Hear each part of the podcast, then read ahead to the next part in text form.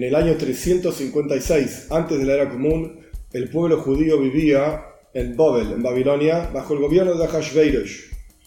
El primer templo estaba destruido, el segundo templo todavía no estaba construido, estaban en el medio de los 70 años que el pueblo judío pasó en el exilio. Ahí ocurre la historia de Purim, en donde básicamente había un decreto de Haman, el malvado, de destruir y aniquilar absolutamente todos los judíos que estaban en los 127 países que gobernaba Ahashverosh. Pasa un año entre el decreto y en la práctica el día que tenía que ejecutarse ese decreto, un 13 de Adar. El pueblo judío durante todo ese año, con muchísimo sacrificio, se apega y se aferra a la Torah y a las mitzvot.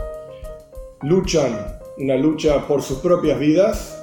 Y el 14 y 15 de Adar del año 356 vencen a todos aquellos que querían destruirlos y festejan la historia de Purim, festejan la victoria del pueblo judío que salvó sus vidas. Al año siguiente, nuestros sabios lo decretaron. Mordejai y Esther, los personajes más importantes de la Megilá, de la historia de Purim, decretan festejar esta victoria a lo largo de todas las generaciones. Siempre en el día 14 de Adar y en las ciudades amuralladas, en la época de Yoshua bin Nun, cuando el pueblo judío entra en la tierra de Israel, como por ejemplo Jerusalén, ahí festejan el 15 de Adar. Ahora bien, nuestros sabios dicen en arameo, Leika Midi No hay ningún asunto, incluso asuntos rabínicos, como por ejemplo la historia de Purim, que es una mitzvah, un precepto rabínico, que no esté indicado en la Torah. Entonces la el, Talmud se pregunta, Esther, ¿de dónde sale la historia de Esther? ¿Dónde vemos en la Torah, en los cinco libros de Moshe, la historia de Esther? Y nos traen un versículo.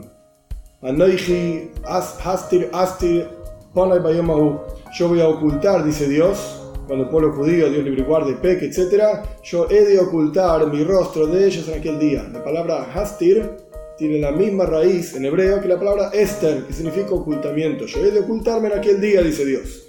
Y ahí vemos que en la Torah está indicado una alusión a la historia de Esther.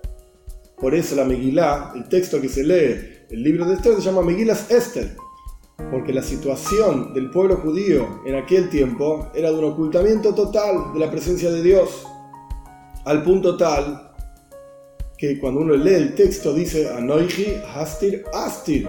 Yo voy a, yo mal traducido, he de ocultarme, ocultarme, dos veces la misma palabra, que en hebreo es normal hablar de esa manera, pero el Baal Shem el fundador del movimiento hasídico, enseñaba que hay un doble ocultamiento. No solamente la presencia de Dios está oculta, sino que está oculto el hecho mismo de que la presencia de Dios está oculta. La persona ni siquiera se da cuenta que está viviendo una vida en donde la presencia de Dios no está revelada.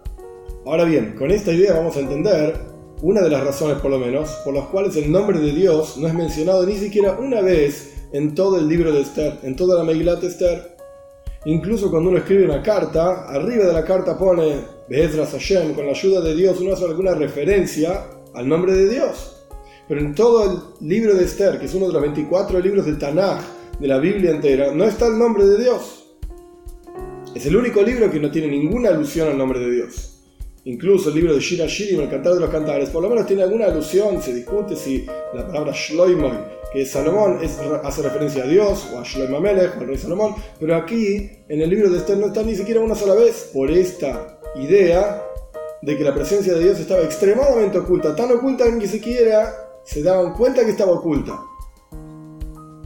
Ahora bien, uno podría pensar, si en aquella época estaban así, hoy en día estamos así y Dios libre y guarde peor todavía, y no hay esperanzas, etc., uno podría caer en desespero y en darse por vencido, no hay solución, etcétera, etcétera. Venimos hace más de dos mil años de exilio.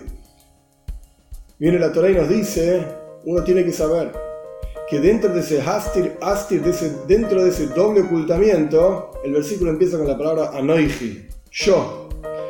Yo hace referencia a un nivel espiritual divino, nivel en Dios tan pero tan profundo que ni siquiera tiene un nombre específico. Hay diferentes nombres de Dios, hay montones de nombres diferentes que indican cada uno diferentes niveles espirituales.